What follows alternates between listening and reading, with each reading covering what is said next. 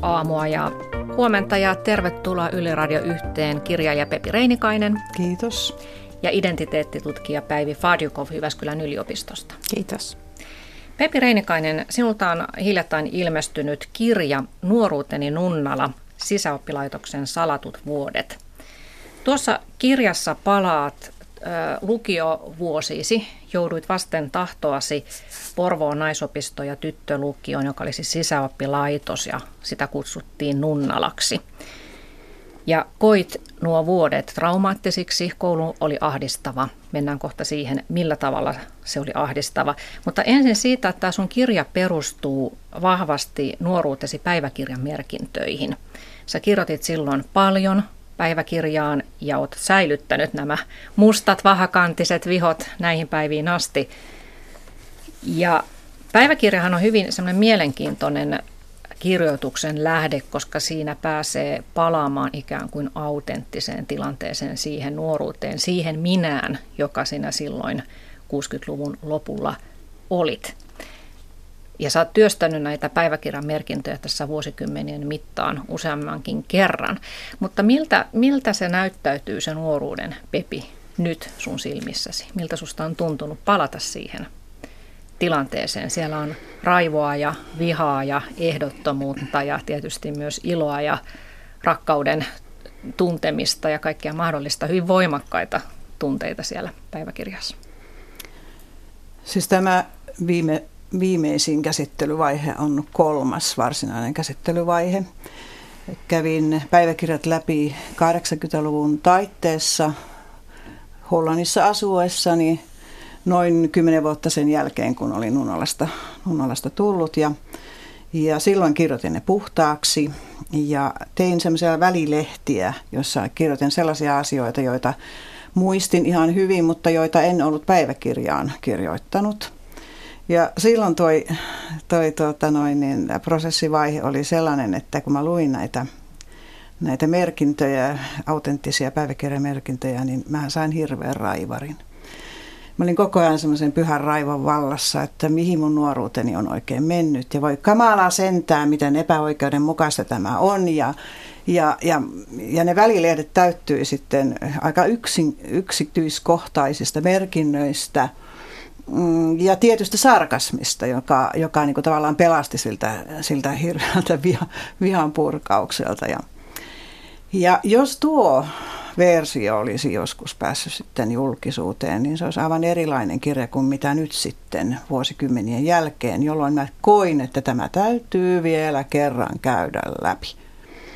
Ja kolmas kerta joka myöskin oli itse asiassa neljä, neljän vuoden pituinen niin kuin itse Nunnalakin, niin alkoi siinä kesällä 2014. Sen lähtölaukaus oli se, että näin entisestä ensimmäisestä rehtoristani unta. Ja, ja tuota, hän oli hyvin myötäsukainen tälle ajatukselle. On hyvin mielenkiintoista, että Hanna Palmruut siunasi tämä minun ajatukseni kirjoittaa päiväkirjat edelleenkin ja yhden kerran vielä kokonaan puhtaaksi.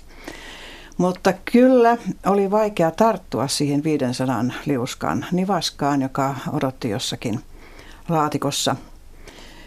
Jo ensimmäinen tämä purkamisvaihe oli herättänyt minussa hirvittävää sisäistä vastustusta ja minä tiesin myös miksi.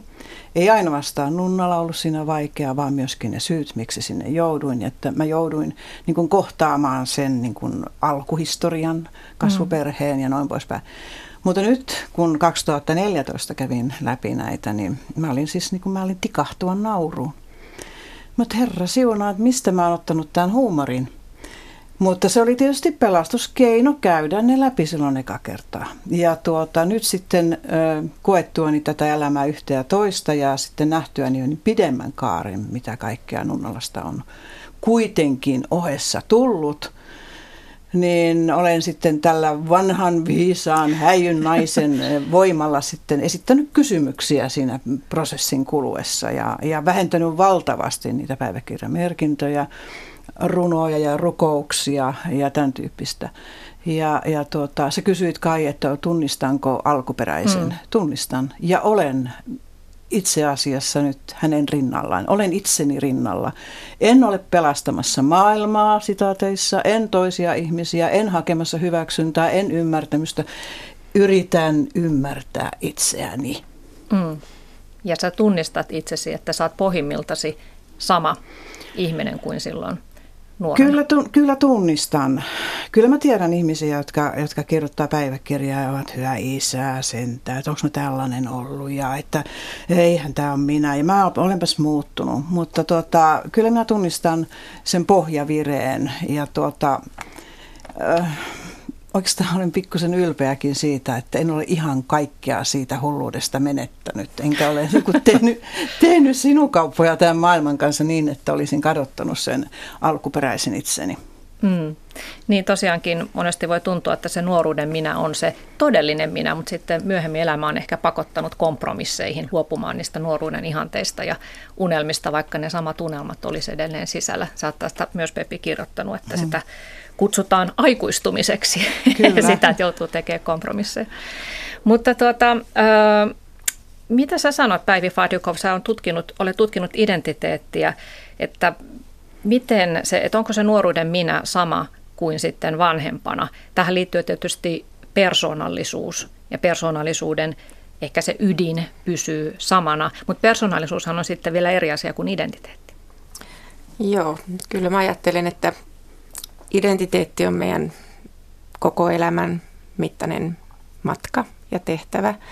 Ja tota, se muuttuu ja kehittyy ja joutuu uusiin haasteisiin aina, aina uudestaan. Ja, mutta nuoruudessahan se luodaan se pohja siihen ja, ja ajatellaan, että nuoruus on semmoinen aika, jolloin sitten on identiteetin muodostuminen on kehitystehtävä ihan, ihan niin kuin kenelle tahansa ihmiselle, että se kuuluu siihen, että irtaannutaan siitä omasta taustasta muodostamaan sitten omaa aikuisen ihmisen elämää, niin se on se perusta, jolle sitten se myöhempi identiteetti rakentuu ja joka joutuu sitten uusiin haasteisiin, kun minusta tulee äiti tai menen työhön tai mitä tahansa tapahtuu matkan varrella, niin mä joudun miettimään, että mitä uutta mä itseeni tarvitsen ja, ja mikä vahva minussa on, joka kannattelee edelleen tässä muutoksessa.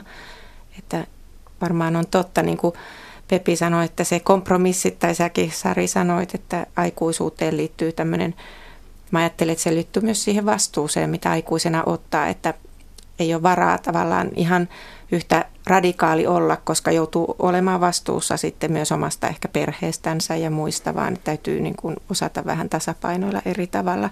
Mm. Toisaalta sitten aikuisella on niitä resursseja ja keinoja eri tavalla, että meillä edelleen tässäkin yhteiskunnassa, missä me ollaan, niin nuoret on altavastaajia ja, ja ne on vasta katsomassa maailmaa tuoreen silmiä, etsimässä ehkä epätoivoisesti sitä omaa paikkaansa.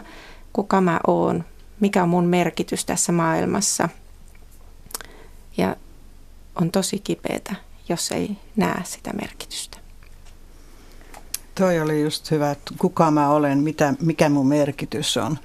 Kun mä tässä mietin sitä taas yhden kerran, että millä muutamalla sanalla sen tunneilmapiirin esimerkiksi Nunnalasta niin kertoo, niin se on varmaan just sitä, että en ole olemassa mm. ylipäätään. Saati, että eläisin. Ja koen sen myöskin semmoisena ikään kuin syytöksenä, että minunhan pitäisi elää, minä olen nuori, minunhan pitäisi kokea asioita, minun pitäisi olla iloinen, onnellinen ja kaiken näköistä. Ja mä en ole. Minä, ja sitten se vielä, että kokee valtavan voimakkaana se, että ei merkitse kenellekään yhtään mitään. Ja mitä se taas tarkoittaa? Se tarkoittaa sitä, että sun mielipiteillä ei ole mitään merkitystä, sua ei kuulla, sua ei nähdä, sua ei oteta huomioon sinua itseäsi koskevissa asioissa. Eli siis toisin sanoen sama tekemään, mitä sä sanot, sillä ei ole niin kuin, mitään painoarvoa. Eli tota, tämä on varmaan yksi ihan keskeinen sisäinen tunneilmapiiri, mikä minulla oli Nunnolassa pitkään. Ehkä se siinä sitten neljän vuoden aika, kuitenkaan neljä nuoruusvuotta aikana jonkin verran muuttui.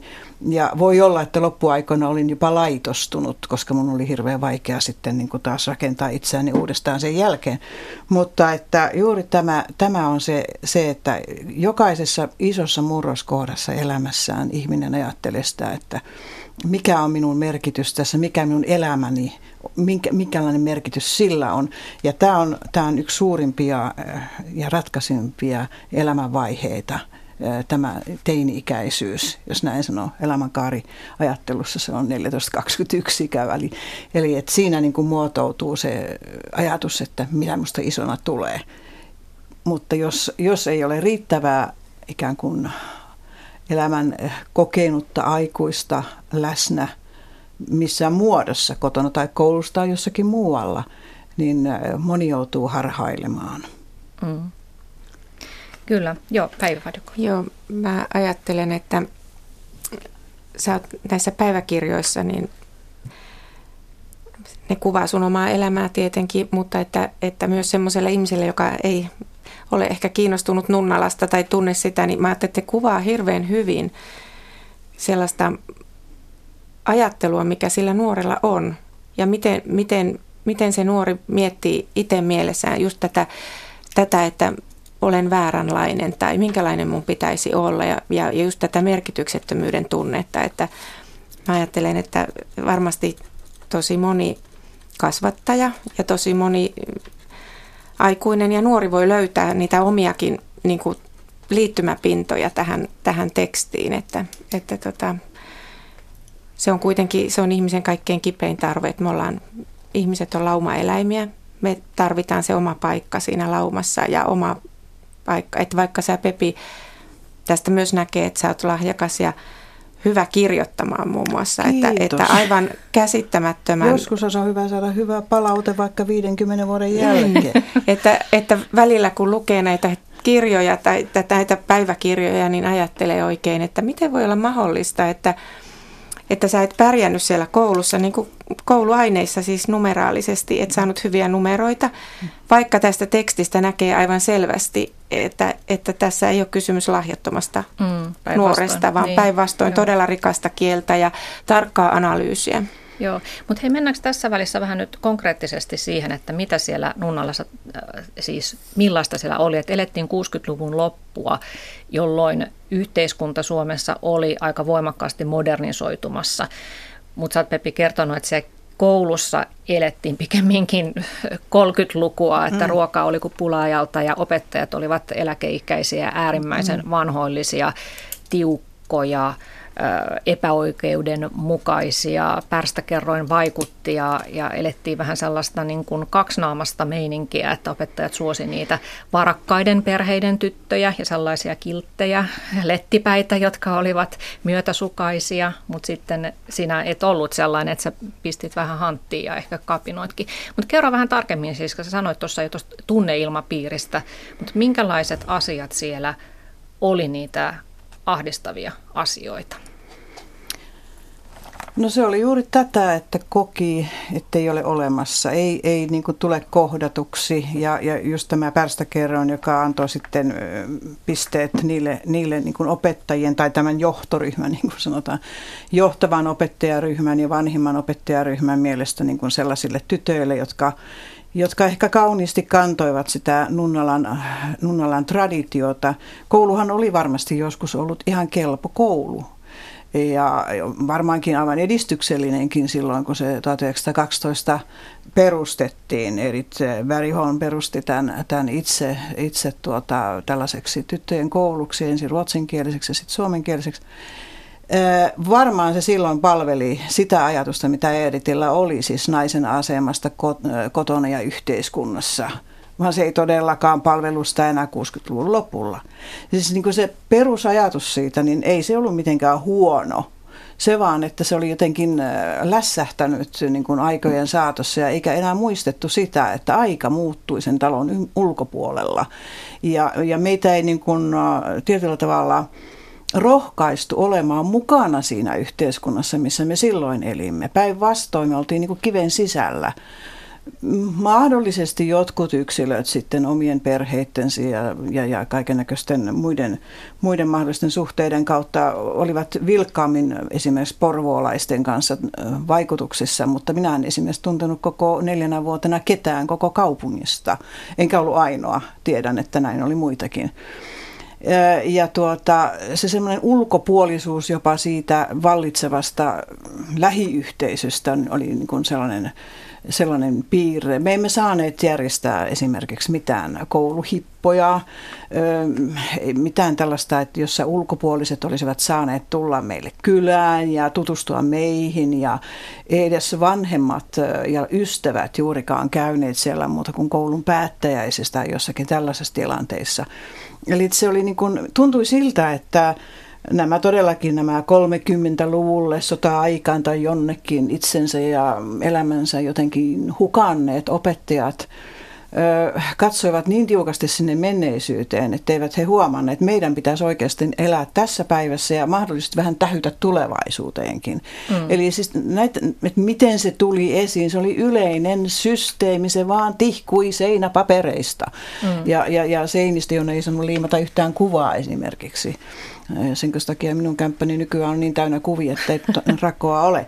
Eli siis tota, sitä on hyvin vaikea niin kuin selittää sitä ilmapiiriä muuten kuin, että rakkaat ihmiset, lukekaa kirjaa. Mm, kyllä. Niin, et siis se, on, se on siis todellakin niin kuin systeemi oli niin, niin jotenkin hallitseva ja tukahtunut. Mm. Mm. Ja siinä mielessä tämä on myös ajankohtainen tämä sun kirjat, vaikka siinä eletään 60-luvun loppua, niin se tavallaan tällainen valta-asetelma, mikä siellä oli aistittavissa, siis että opettajat olivat auktoriteetteja, toki nyt vieläkin, mutta siis mm. tämmöisessä suljetussa laitoksessa se näyttäytyy semmoisena mielivaltaisena kurina, että tässä voi nähdä myös tämmöistä MeToo-kampanja henkeä, että tämmöistä vallan väärinkäyttöä. Ja sähän Peppi jouduit itse ikään kuin silmätikuksi siellä monen opettajan silmissä, että jonkinlaista voi sanoa, että jopa, jopa kiusaamista. Ehkä se oli juuri sitä, että kerta kaikkiaan ohitettiin sinut. Niin joo, no tota, rehtorin kanssa meinasi tulla katastrofi. Ei suinkaan tämän ensimmäisen rehtori, joka oli siis viimeistä vuottaan ennen eläkkeelle siirtymistään siellä, vaan sitten uusi rehtori, joka valittiin, joka oli kohtalon kysymys koko talolle. Jos, jos siinä vaiheessa olisi tajuttu, että nyt pitää valita sellainen rehtori, joka elää tässä ajassa ja yrittää saada nämä tytötkin niin kuin tähän yhteiskuntaan eh, vielä koulun jälkeenkin, niin tuota, silloin ma, ma, mahdollisesti ihan voi kuvitella, että tuota, koulu saattaisi olla vieläkin olemassa. Mutta se rehtorivalinta oli niin järkyttävää, että hän, tämä ihminen, joka siihen pyydettiin ilmeisesti, niin hän ehkä aineopettajana oli ollut jossakin helsinkiläisessä koulussa ihan okei, okay, mutta häneltä puuttui täydellisesti tällainen johtajuus.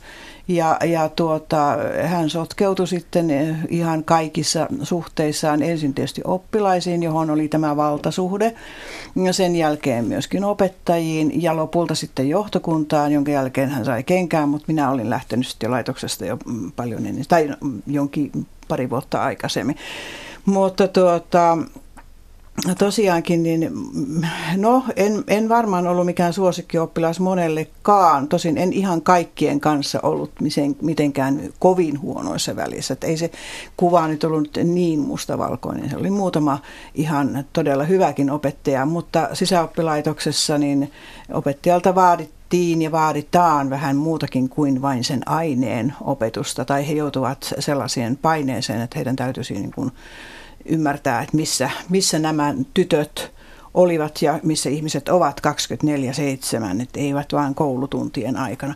Mutta rehtorin kanssa tuli kyllä sellainen tilanne, että mä ihmettelen, että siitä selvittiin hengissä.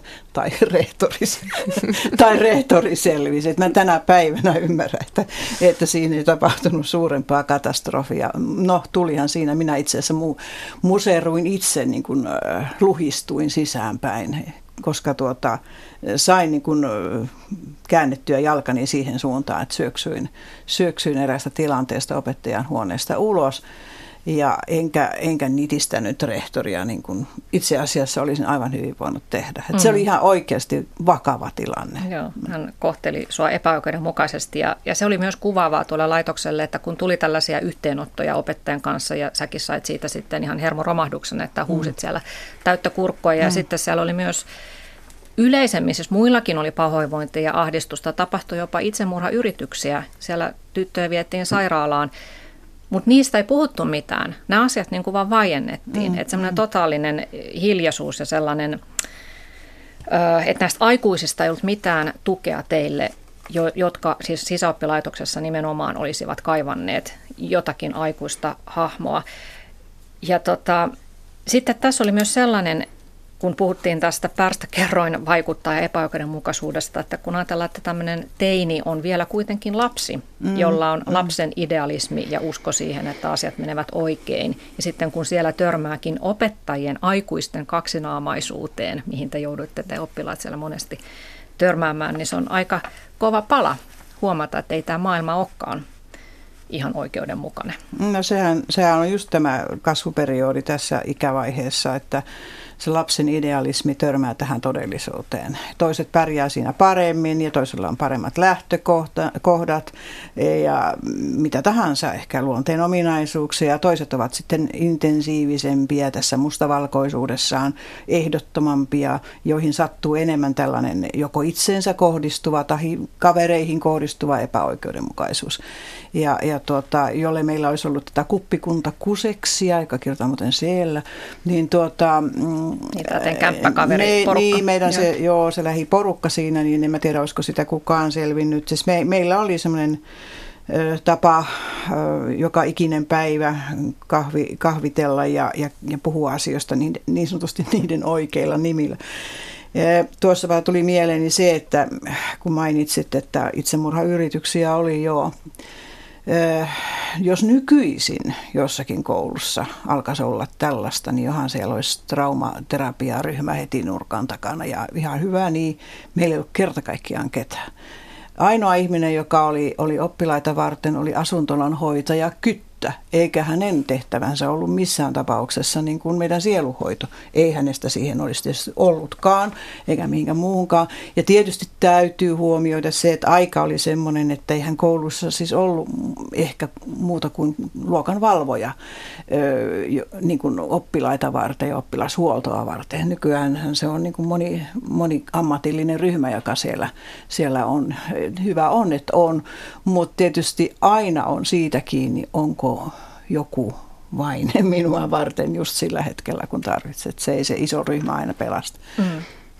Joo, kyllä mun mielestä tämä yksi iso asia, mikä nousee tästä sun kirjasta mm. esiin, niin on se valtava aikuisen kaipuu, joka nuorella on, että, että joka ehkä joskus unohtuu, kun katsotaan tämän päivän niin sanottuja ongelmanuoria ja koetaan, että siellä ne on ja ne ei välitä mitään, mitä aikuiset niille sanoo. Ja ja ne vaan on siellä omissa porukoissa ja voi tuntua joskus aikuisista pelottavaltakin, niin kuitenkin siinä se syvä tarve on sille, sille viisaalle aikuiselle ja sille vieressä kulkijalle ja sille, joka voi vähän viitottaa elämää eteenpäin. Että, että se on mun mielestä tosi kipeästi nousee tästä esiin. Mm. Ja myöskin se, semmoinen, että miten tarkkaan on jäänyt mieleen sitten semmoiset hyvät palautteet tai, tai muut, että miten pitkään voi kannattaa, kannatella sitä huonossakin jamassa olevaa nuorta se, että mä tässä onnistuin ja tässä sainpa hyvän palautteen. Mm, että, ja joku huomasi ja minut, joku huomasi ja näki minut. minussa vahvuuksia. Mm, Että, että tosi tärkeä viesti myös nykyajan ihmisille ja kasvattajille. Joo. Tässä oli muutama päivä sitten lehdessä juttua Pohjola-kodista lastenkoti. Ja siellä oli, tai nyt oli niin kuultu näitä nuoria, jotka siellä on siellä tuota, eläneet, että heillä on ollut vähän samanlaisia tämmöisen suljetun laitoksen kokemuksia kuin sulla, Pepi. Mm. Että ihan nykypäivänäkin tätä voi vielä tapahtua, että he kokivat, että siellä ei ole ollut sellaista, tai aikuiset eivät ole olleet kanssakulkijoita, vaan pikemminkin vanginvartioita ja kyttiä. Että mm. saman, samantyylistä tunneilmastoa ehkä. Mutta niin, tuota, mitä se sitten Päivi Fadjukov merkitsee, kun sä, sä oot tutkinut identiteetin kehitystä varhaisaikuisuudesta keskikään asti, mm. niin miten sä näet sen kaaren, että miten se sitten vaikuttaa sen identiteetin kehittymiselle se, että nuorena joutuu kokemaan paljon tämmöistä toivottomuutta, näköalattomuutta, aikuisen tuen puutetta, yksinäisyyttä? No nehän on kaikki semmoisia riskitekijöitä sille, että se identiteetti ei pysty hyvin kehittymään ja, ja tota, on ihan tutkimus osoittaa, että sitten jos ei, jos ei se identiteetti ole niin päässyt eteenpäin siinä yli kaksikymppisenä, niin, niin tota, se saattaa jäädä sitten hyvin heiveröiseksi sitten myöhemminkin, että sillähän ihminen on vähän niin kuin tuuliajolla sitten, että ottaa vähän vastaan mitä tulee eikä koe semmoista hallinnan tunnetta siinä omassa elämässään eikä selvää suuntaa. Mutta sitten toisaalta sitten hirveän moni löytää sitten niitä voima, voimaannuttavia tekijöitä, että tässä kirjassahan Pepi löysi sen oman kaveriporukan ja toisaalta sen kirjoittamisen jo silloin sinä aikana, että ne on ollut semmoisia voimavaratekijöitä, että monet kuitenkin sitten mä ajattelen, että on hirveän hieno asia, että meissä ihmisissä on tosi paljon voimavaroja, että niiden huonojenkin kokemusten jälkeen niin sit voi pystyä löytämään sitten jonkun työpaikan, jonkun opiskelupaikan, parisuhteen, ystäväporukan, harrastuksen, joka sitten kannatteleekin mua eteenpäin. Mutta jotain se ihminen tulee tarvimaan sitten siinä vaiheessa ja voi olla, että mun mielestä Pepi kerroi hyvin, että miten kauan sulla on kestänyt sen prosessointi. Että sitten jos ihminen valitsee semmoisen tien, että ei halua ajatella sitä eikä halua käydä sitä läpi, vaan jättää sen semmoiseksi valtavaksi möykyksi, niin kyllähän se painolastina kulkee läpi mm. elämän. Ja tässä ehkä voidaan taustaksi vielä kertoa, että se miksi Pepi, oot kokenut nämä lukiovuodet niin, niinkin traumaattisiksi, niin juontaa juurensa sitten ihan sun lapsuuteen, että, että tota, sulla on ollut aika vaikea lapsuus, näin voi sanoa, ja, ja oot ollut aika paljon yksin myös sun lapsuusperheessä, ja sut myös laitettiin, pakotettiin tavallaan tuohon lukioon, että se, sulla on ollut tavallaan tupla, tupla yksinäisyys, mm. että se mm. myös selittää sitä trauman syvyyttä. No joo, se on totta ja se täytyy muistaa ja se on itse asiassa yksi vaikeimpia asioita tässä.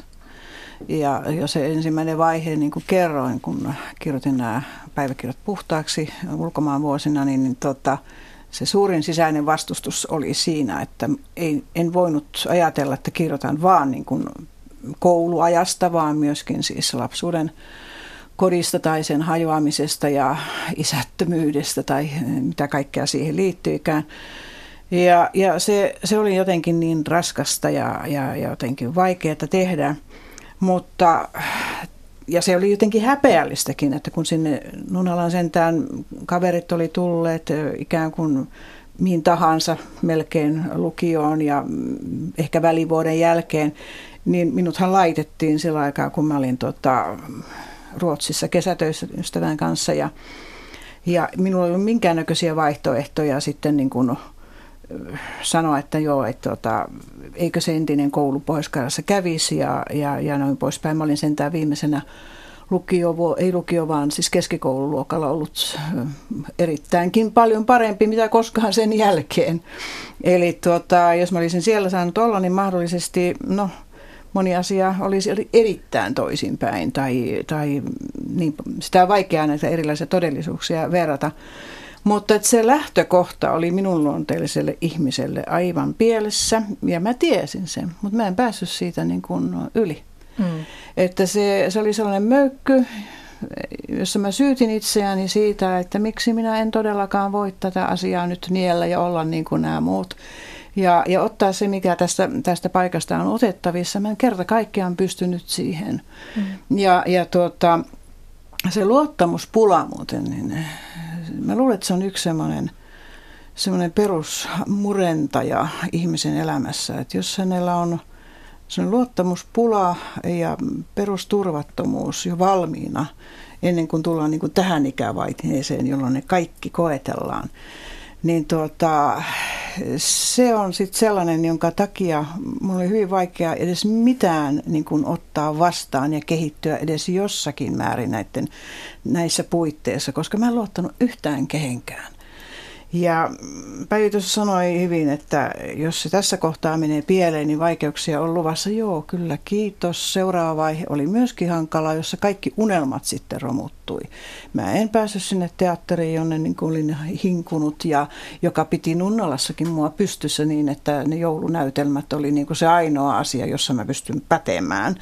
Ja, ja tota, sehän kantoi, niin kuin mä kerroinkin tuossa, että ainakin tuonne tammikuun puolelle tammikuun puolen välin sillä, sillä pääsi. Ettei kovin pitkälle, mutta kuitenkin. Mutta nämä kaikki, samoin parisuhteet ja jatko-opiskelut ja muut, niin, niin kyllä tuli kivinen tie vastaan siellä. Ja joku on mulle sanonutkin aivan oikein, että onpas hämmästyttävää, että et sä nyt kertakaikkisesti syrjäytynyt tuossa vaiheessa semmoista sanahan ei tietenkään mm. tunnettu 70-luvulla syrjäytyminen. Eihän kukaan, varsinkaan jos oli oikealla tavalla vasemmalla, niin mm. ei se syrjäytynyt. Mutta, mutta minulle ei kehittynyt poliittista identiteettiä, minulle ei myöhemmin kehittynyt identiteettiä kirjailijana. Ja minusta tuntuu, että vaikka mä olen terapiakoulutuksen käynyt ja terapeutti ja noin poispäin, niin minusta en mä ole mikään psykoterapeuttikaan. Että mun identiteetti on se, että minä olen se, mikä olen. Tämä kuulostaa melkein jumalalliselta, mutta tarkoittaa sitä, että elämänkaarikirjoituksessa ja siinä, siinä prosessissa ihmisten kanssa minä olen ihmisenä ihmisten kanssa. Ja siinä on vasta niin kuin tavallaan se identiteetti kasvanut. Ja, ja, ja, ja tuota, siinä on elämät, näiden ihmisten kokemukset ja heidän luottamuksensa minuun kasvattanut minua kaikkein eniten. Ihan ehdottomasti mm. kaikkein eniten. Mm. Niin sä oot tosiaan luonut tämän elämänkaarikirjoittamismenetelmän, että se on sun elämäntyö ja siinäkin voidaan nähdä itse asiassa juuret täältä Nunnala aiko, ajolta, jossa tavallaan harjoitit tämmöistä itseterapiaa kirjoittamalla – mutta toi mielenkiintoista, mitä sanoit, että vasta sen metodin myötä sä oot itsekin löytänyt sen oman identiteetin. Tuohon voisin Joo, sanoa, että, että se mikä tutkimus just osoittaa, niin on se, että, että identiteetti ei ole semmoista, mitä sä voit itse pohdiskella ja tavallaan itsestäsi sen löytää, vaan sä tarvit, koska se on myös sitä, että mikä minä olen muille ihmisille, mikä on minun paikkani, mikä on minun merkitykseni niin sitä ei voi ihminen yksin löytää, vaan mm. se tarvii siihen ne muut ihmiset, jotka tavallaan antaa sen palautteen siitä, että jo tässä sä oot merkityksellinen ja tässä sua tarvitaan ja, ja tässä sä pystyt antamaan muille. No mm. siis tässä juuri noin, juuri noin. Sitä ei tapahtunut kotona, sitä ei tapahtunut koulussa, ainakaan riittävästi. Ehkä, ehkä olisi pikkuhiljaa tapahtunut, jos olisin jäänyt vanhaan kouluun, mutta ei lukiossa, siis Nunnalassa. Sitä ei tapahtunut siis ammatin näissä eri kiemuroissa ja varsinkin kun ne tyssäsivät. Ja sitä ei tapahtunut parisuhteessa, monikossa, vaan se tapahtui sitten tässä, kun tuli ihmisiä riittävän paljon, jotka luottivat siihen, että minä osaan tämän homman. Mm-hmm. Niin, se on mm-hmm. ihan oikeasti. Yksin ei ihminen sitä identiteettiä rakenna. Se on mm-hmm. suhteessa toisiin. Se on suhteessa toisiin. Mm. Tai sitten voi rakentaa, mutta se ei välttämättä ole aito. Että voihan sitä ajatella, että, että minä haluan luoda itselleni tällaisen identiteetin ja sitten rupean lisäämään itseäni sellaista toimintaa, joka tukee mm, sitä niin. valittua, että se on vähän semmoinen feikki sitten. Tota, tota tulee oikeastaan erittäin paljon vastaan. Juuri siis tällainen, tällainen esimerkiksi ammattiidentiteetti, joka on rooli. Mm, nimenomaan. Ja, ja, ja sitten äh, ihmiset eivät enää pysty kohtaamaan toisia ihmisiä muuta kuin roolissa. Mm. Mutta silloin täytyy kysyä, missä se ihminen siellä roolin takana on. Ja pystyykö hän olemaan ilman sitä ammattiidentiteetin mm. roolia. Mm. Jos se työ viedään pois, niin mitä sieltä niin, mitä se jää? sitten on, ja sehän on usein katastrofi mitä minä olen, jos minä en ole sitä ja tätä ja tuota. Ja, ja tämä on varmasti näillä auttamis- ja opettamis- ja ihmissuhdealoilla hyvinkin tyypillistä. Mm. Täällä on siis vieraina kirjailija, psykoterapeutti Pepi Reinikainen ja identiteettitutkija Päivi Fadjukov Jyväskylän yliopistosta ja puhumme identiteetin rakentamisesta ja peilaamme sitä vähän siihen, että jos nuoruusaikana on ollut jotakin vaikeaa vaihetta. Tässä Pepi on kertonut, että hänellä nuo lukiovuodet olivat vaikeita ja myös sitä varjosti se, että kotoa ei tullut mitään tukea, koska perhe oli hajonnut. Niin, joillakin saattaa olla sitten sellaistakin traumaa, että on kiusattu läpi koulu, kouluajan ja on siitä jäänyt sellainen tunne, että minua ei hyväksytä. Niin kuinka pitkälle siihen identiteetin rakentamiseen voi vaikuttaa se, että että on ollut esimerkiksi kiusattu, minua ei ole hyväksytty. Tai sitten niin kuin Pepi, sulla oli ehkä vähän tätä, että ää, no ei kannata yrittää, minä olen kuitenkin huono. Että sinulla oli iskostettu se, että et pärjää. Vaikka todellisuudessa kysymys kai tuossa lukiossa oli se, että erilaista oppia ei ymmärretty, mm. eli oli tavallaan lahjakas, mutta se opetusmetodi ei toiminut. Eli siis, että voiko se jäädä päälle siihen osaksi sitä omaa identiteettiä, se ajatus, mitä sä oot silloin nuorena päähäsi saanut, että musta on jotain vikaa, mä en kuitenkaan tässä onnistu, ei kannata edes yrittää. Kyllä, mun mielestä se ehdottomasti voi jäädä päälle ja siinä on hirveän isä, ja siinä on oikeastaan sitä samasta asiasta kysymys, että sä oot vääränlainen, sä et kuulu joukkoon, sua, sä, sua, sä oot, sun pitäisi olla joku muunlainen. Ja, ja tota, siinä se osuu ihmisessä ihan kaikkein sisimpää ja syvimpää. Ja, ja tästähän on ihan tutkimus osoittaa, että tämmöinen kiusaaminen aivoissa sattuu samalla tavalla kuin fyysinen kipu. Että syrjään jättäminen, että mua ei oteta joukkoon, niin se riittää sellaiseksi kiusaamiseksi, että, joka näkyy siis samalla tavalla kuin fyysinen kipu aivoissa. Ja sitten vielä se, se, mitä jo moni joutuu sitten kokemaan niin kuin joka päivä niin kuin uudestaan ja uudestaan kohtaamaan. Sen on se sitten tämä vanhe, opettajien niin kuin osoittamaan, että et kuulu joukkoon, niin kuin mitä Pepi sulle kävi, tai sitten kaveriporukasta tuleva, tuleva. Ja mä ajattelen, että aika monesti siihen koulukiusaamiseen varmaan liittyy myös se kokemus, että mä en ole tärkeä myöskään niille koulun aikuisille, koska kukaan ei mm, tee mitään, mm, kukaan mm, ei välitä. Mä en kuulu mihinkään. Että et, et tavallaan ihminen käpertyy silloin itseensä, eikä rohkene sitten ehkä ottaa niitä askeleita sitten, kun just äsken puhuttiin tästä, että miten se identiteetti ja ihmisen tavallaan se oman minä, se vaatisi sitä vuorovaikutusta, niin jos se peili osoittaa koko aika siellä, että sä oot huono ja vääränlainen, niin, niin aika vaikea siinä on mennä eteenpäin. Että, mm. Mutta haluaisin silti mä, että sanoa, että ihmisen identiteetti ja ihmisen oma elämänhallinta voi jatkua koko elämän läpi ja siitä voi aina toipua. Mielestäni Peppi on hyvä esimerkki siitä, että sen voi jopa kääntää voimavaraksi, mutta ainakin siitä pystyy pääsemään yli, mutta ei siitä pääse yli ajattelemalla, että se ei ollut mitään. Mm, se, on, se pitää käsitellä mm. se mm. asia. Mutta miten siitä sitten päästä yli, ettei käy niin, kun sä oot tästä myös Pepi kirjoittanut mm. uhriutumisesta. Joo, kyllä. Eli että ihminen sitten loppuelämänsä selittää kaikki ikävät tapahtumat sillä, että no kun mulla oli nyt niin vaikea se lapsuus ja mä en saanut kotona rakkautta ja mm. koulukin oli niin vaikeaa, niin totta kai mulla on nyt kaikki nämä vaikeudet mun elämässäni. Eli miten välttää se? ettei jää jumiin siihen. Me, mennä vieläkin syvemmälle.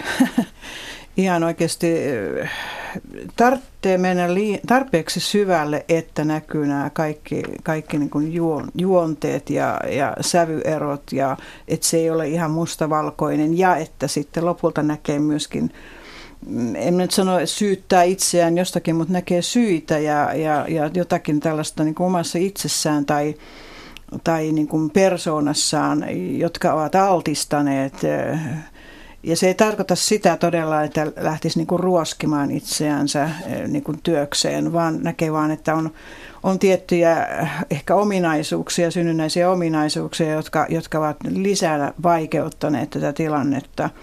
Mä nyt viimeisessä kirjoitusvaiheessa olin jo siinä vaiheessa tietenkin jo tietotaidollisesti tai siitä, että me tiedämme joistakin asioista enemmän, että varmaan minun kohdallani on jotakin neurologista poikkeamaa, jos näin voi sanoa, joka tekee kaikesta kokemisesta ja, ja tuntemisesta ehkä vieläkin intensiivisemmän. Jos se oli raivo, niin se oli todella raivo. Jos se oli rakastuminen, niin se oli aivan hulluksi tekevä. Ja, ja, tota, ja, ja et, et, et, siinäkin voi olla asteeroja, miten, miten tuota voimakkaasti, voimakkaasti kokee. Tässä kohti, tässä kohti niin mä äskenkin sanoin, että elämänkaarikirjoittajat ovat olleet minun kasvattajieni monessa mielessä, mutta myöskin se, että, että elämänkaarikirjoituksessahan on niin kuin seitsemän vuoden jaksoissa tämä, tämä niin kuin ikä, oma ikä jaettu ja mä olen siinä jo huomannut sen, että tämä tai huomasin jo aikoina, niin että tämä 14-21 väli on erittäin, erittäin hankala jakso ollut monellekin ja siihen on ollut vaikea palata.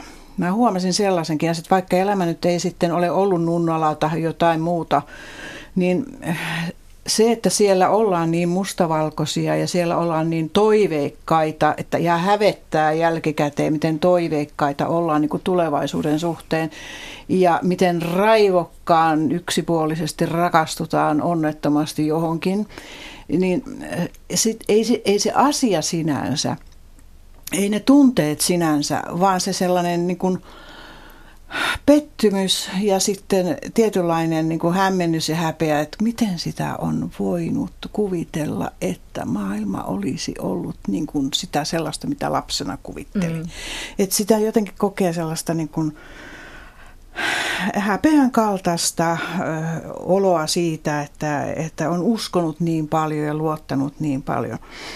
Ja, ja sitten, sitten tuota, sen kohtaaminen on hankala. Nyt kun sä kysyit, miten välttyä uuriutumiselta, niin olen siitä paksun kirjan kirjoittanut ja yrittänyt myöskin tietyllä tavalla parantaa maailmaa sitä kautta, mutta joutunut kohtaamaan oman itseni. Ja tässä, tässä tilanteessa, kun tosiaan viimeisen kolmannen kerran tätä Nunnalaa kävin läpi, niin joudun tava- siis huomaamaan myös sen, että myös minä pystyin kiusaamaan ihmisiä. Ja, ja samalla metodilla, mm-hmm. mitä minun oli kohdistettu. Että mä olen siellä yhden, yhden tilanteen tuonut esille, jossa en niin kuin havainnut ihmistä. Kuljin ohi, en, en, en sanonut mitään, en tuominnutkaan, en, en, en tehnyt sellaista takana mitään juoruamista, mutta en ottanut huomioon millään tavalla. Kohtelin häntä kuin ilmaa. Eli siis mm-hmm. täsmälleen mm-hmm. sama, mitä minulle oli tehty. Ja nyt mä pystyin sen näkemään, että minä olin kohdellut tätä ihmistä samalla tavalla jo, kuin mitä minun oli kohdistettu. Mm-hmm. Ja, ja tuota, menet tiedä, siellä on muitakin. Jos nyt rakas kuulija olit Nunnalassa vuosina 65-69 ja Pepi kiusasi sinua sillä tavalla, että kulki ohi näkemättä, niin minä pyydän anteeksi. Mm. Näinhän se usein menee, että sitä toistaa sitten Joo, sitä kuvioa niin. ikään kuin kostoksi niin, viattomalle. No, sen, sen niin. oppi niin hyvin sen, niin. sen näkemät, sen ettei näe, mm. että sitä alkoi toistaa. Mm. Ihminen on oppivainen. Mm. Niin. On se Mutta siis tämä uuriutumisen välttäminen vaatii sen suojapanssarin murtamista, minkä on itselleen rakentanut, ettei jää katkeruuteen. Ja, ja si, se, sen työn saat Pepi tehnyt ja varmaan tämä elämänkaarikirjoittamismetodi myös siihen auttaa. Mutta sitten mä vielä puhuisin näistä, että kun sanoit, että ikään kuin se iso pettymys, kun kasvaa lapsesta aikuiseksi, mm. on se, että maailma ei ollutkaan sellainen kuin ne. lapsena unelmoi ja mun ne haaveet eivät toteutuneetkaan. Mutta sitten sä oot myös puhunut siitä, Peppi, että toisaalta sitten yhtenä tämmöisen selvitymiskeinona ihmisellä voi olla se, että huomaakin siitä omasta elämästään, että okei, että ehkä ne haaveet ei toteutunut, mitä mm. mä silloin haaveilin, mutta onkin auennut jotain muita ovia, joiden kautta mä pääsenkin itse asiassa toteuttamaan näitä samoja minussa olevia taipumuksia tai lahjoja, joita kuvittelin toteuttavani sitten juuri sen minun päässäni olevan haaveen kautta. Niin mitä mieltä te olette siitä, että suuntaako se oma identiteetti, millainen, millaiseksi se on nyt ehtinyt rakentua, niin suuntaako se sitä elämänkulkua, että ne ovet avautuu, johon ihmisillä on niin kuin luontaista taipumusta, vai onko asia toisinpäin, että, että elämän kohtalot ja tapahtumat muokkaavat sitä identiteettiä? Vai onko ehkä molemmin mm. päin? Kiva kysymys, kiva kysymys. Kyllä mä ajattelen, että, että tavallaan se, mitä ihminen on ehtinyt siihen mennessä itsestänsä ymmärtää ja omista vahvuuksistansa ja heikkouksistansa, ja, niin, niin se auttaa näkemään tietynlaisia ovia. Ja, ja tota, myös siinä tapauksessa, tai tietenkin pyrkimäänkin jotain kohti, mutta että myöskin sitten kun joku avautuu, niin, niin näkemään. Mutta varmaan on myös sellaista, että, että tulee elämä, joka sitten pakottaakin sitten tekemään, että, että tässä lakututkimuksessa, josta mun aineisto on, niin siinä tota, oli, haastateltiin ihmisiä silloin suuren laman aikaan Suomessa ja, ja, tota, ja, ja hirveän monella oli perheessä työttömyyttä tai omalla kohdalla oli työttömyyttä ja, ja tota, se oli silloin aika katastrofi silloin, kun yhtäkkiä turvallisesta työpaikasta joutui lamassa niin kuin monet ihmiset niin kuin lähtemään. Ja, mutta sitten kun kuuden vuoden päästä haastateltiin, niin aika moni niistä sanoi, että, että se vaikka silloin se tuntui pahalta, niin sen jälkeen sitten oikeastaan huomasi, että, että tota, nythän mä en olisi nyt tässä, jos ei olisi tapahtunut sellaista. Ja nyt mä olen löytänyt itselleni uuden polun ja uutta. Ja tavallaan ihminen pystyy näkemään sen semmoisena jatkumona, että koska olin sellainen ja sellainen ihminen ja koska nämä asiat oli minulle tärkeitä ja tämmöiset oli mulla vahvuudet, niin löysin tämän polun. Ja sillä tavalla he itse ajattelee sitä, että, että, että se oma minä on auttanut mua löytämään ja, ja avaamaan niitä ovia. Mm. Ja mulla on sellainen käsitys ihan näiden yli tuhannen ihmisen eh, elämäkertojen läpikäymisessä ja, ja tota, mm, prosessoinnissa vahvistunut, että ihmisillä on niin kuin alun alkaenkin tietty eväspussi pienenä vauvana jo. Ja siihen liittyy se, että on tietysti geneettiset perin, perintötekijät ja muut tekijät olemassa, mutta tietenkin se sitten ratkeaa siitä, että on, tuleeko mahdollisuuksia. Ja mä en oikeastaan siitä sanonnasta tykkää, että, että lahjakkuudet niin kuin lopulta aina saavuttavat sen, mitä haluavat, eivät saavuta. Ei, se on, se, nämä on tällaisia selityksiä, joilla niin kuin todellakin niin kuin väistetään vastuuta. Mm. Joo. Mutta että mullahan oli sellainen viisi, viisivuotiaana, kun mä pääsin pyhäkouluun, että silloin sen ensimmäisen vuoden aikana, että minusta tulee lähetyssaarnaaja. Ehdottomasti. Ja sitten, sitten tuota, tapahtui jotain. Mä en tiedä mitä se oli. Mä olen selittänyt myöhemmin sitä sillä tavalla, että hoksasin, että, että tota, en mä ollutkaan itsenäni ihan niin kuin se, mitä olisi pitänyt olla. Ja koska ei ollut mistään saatavilla niitä, niitä merkkejä esimerkiksi teatteriin tai meillä ei ollut radiota eikä mitään, mistä, minkä takia mä kuusivuotiaana päätin, että minusta tulee näyttelijä. Mutta mä ajattelin, että, tai olen myöhemmin ajatellut näin, että se varmaan johtui siitä, että näyttelijänä voi olla joku muu kuin oma itsensä. Mutta se oli mulla sitten 20 vuotta ideana ja, ja kariutui sitten 70-luvun taistolaisvuosiin uskallan näin sanoa ja olen sen takana. E, mutta aivan oikein Sari, molempaa olen käyttänyt. Se on vaan vähän eri muodossa. Mm. On tultu näyteltyä, on tultu vähän niin kuin toisinpäin. Ei niin kuin eläydyttyä ihmisten osiin. Samahan mm. näyttelijä tekee, kun ottaa roolin, että hän eläytyy sen roolihenkilön osaan. Mä oon eläytynyt näiden ihmisten osiin. Mä usein näen ihmisten tarinat niin kuin elokuvana. Ja vaikka mä olen hirveän huono nimissä, niin mä muistan tarinat aika hyvin. E, eli se, se on niin kuin sellainen, melkein voi sanoa neurologinen ominaisuus. Ja sitten totta kai mä oon lähetyssaarnaaja. Sitähän tässä tehdään mm. justiinsa päivän tässä koko ajan. kyllä, niin, kyllä. Sitäkin on päässyt toteutu, toteuttamaan. Joo, joo. Joo. No identiteettitutkija Päivi Vadjukov, mitä se sitten tarkoittaa, kun puhutaan kypsästä identiteetistä? että se on meillä nyt tavoitteena, että meillä, meillä olisi kypsä se identiteetti, niin mitä se on? No kypsä identiteetti on semmoinen ihmisen saavutus, että hän on pystynyt näkemään ne omat vahvuutensa ja, ja tota, heikkoutensa ja, oman, ja löytänyt tavallaan sen oman paikkansa, mikä sopii juuri hänelle – Juuri niin kuin ja, Pepi itse asiassa. Kyllä, juuri niin kuin Pepi.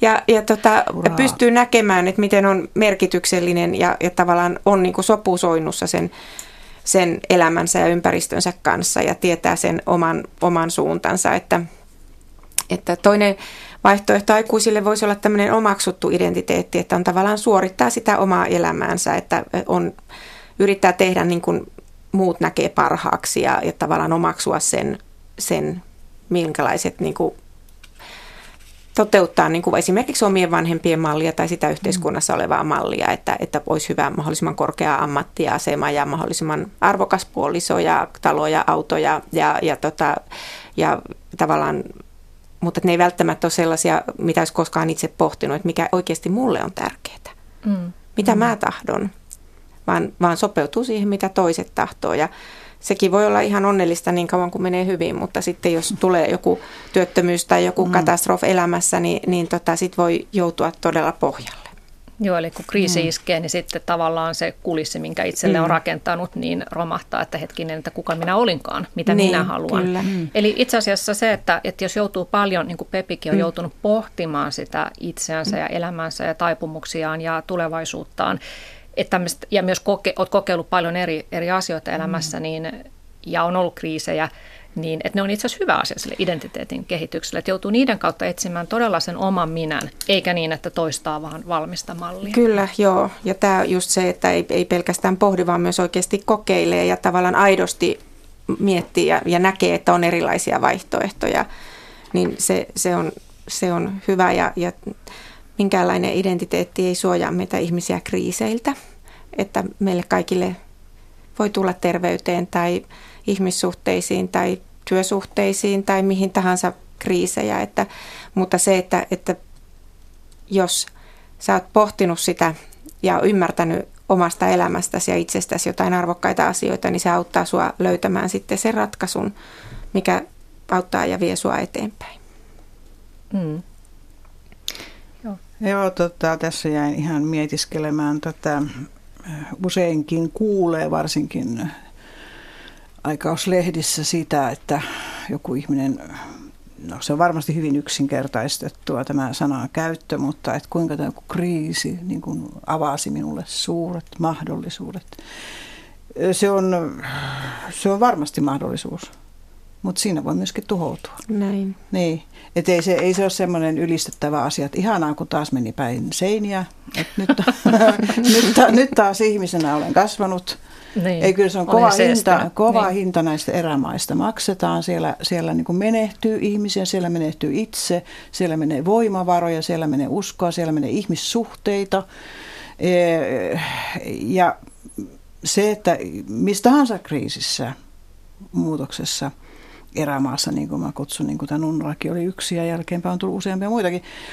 Jos sä jäät hirveän yksin, sekin on semmoinen miten mä sanoisin, kriisin, kriisin mitta, että miten yksin on jossakin vaiheessa. Niin jos sä et hirveän yksin, niin se tuhoutumisvaara on vielä suurempi. Mm-hmm. Ja tässä kun on puhuttu siitä, että missä määrin on luottamusta ihmisiin, missä määrin mä koen, että minuun luotetaan, minun osaamiseeni luotetaan ja niin poispäin, niin varmaan aina tällaisessa erämaassa niin se, se identiteettikriisissä, niin tuota, se on se yksi juttu, mikä, mikä täytyy jälleen niin kuin testata, että onko tämä vielä vai eikö tämä ole enää.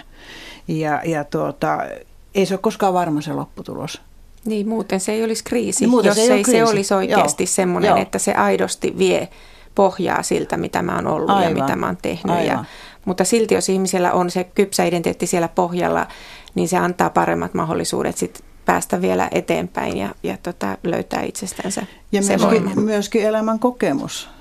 Jahka sä oot viisi kriisiä käynyt läpi ja niistä selvinnyt, niin ehkä sä menet sen kuudenkin läpi. Niin, tulee se luottamus, niin, että mä selviän tästä niin, ja tuntee niin. ne omat vahvuutensa, että mihin mä mm. voin, mistä mä voin saada voimaa. Aivan, ja sitähän ei tässä, käsit, tässä ikävaiheessa, jota me nyt käsittelemme, mm. niin juurikaan ole. Niin, Et ei se, vielä tiedä Ei niitä. vielä tiedä, ei, ei, ole, ei ole riittävän paljon saanut turpiinsa, että tietäisi, että tästäkin selviää. Että se on niin kuin sen takiakin aika semmoinen vaativa vaihe. Mm. Mm. Joo, ja nyt eletään sellaista aikaa, että meillä on vapaus ja joskus myös pakko ö, miettiä sitä omaa identiteettiä. Elämäntilanteet vaihtuu ja, ja työsuhteet vaihtuu ja kaikkea tapahtuu, että, että se voi olla sellainen ö, hieno asia, että meillä on vapaus, mutta joskus se on tietysti tuottaa sit hankaluuksia varsinkin nuorella iällä, kun ei oikein ehkä välttämättä pääse niistä lukuisista valinnan mahdollisuuksista eteenpäin.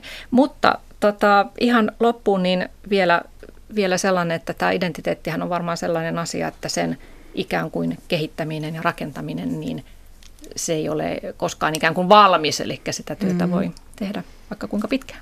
Niin, ehdottomasti ja, ja haluan kannustaa kaikkia ajattelemaan sillä tavalla, että vaikka tuntuu jossakin välissä, että elämä olisi hukassa, enkä tiedä missä olen tärkeä ja kenelle, ja, niin, niin, niin sitä asiaa me jokainen voidaan jatkaa selvittämistä sen elämän loppuun asti.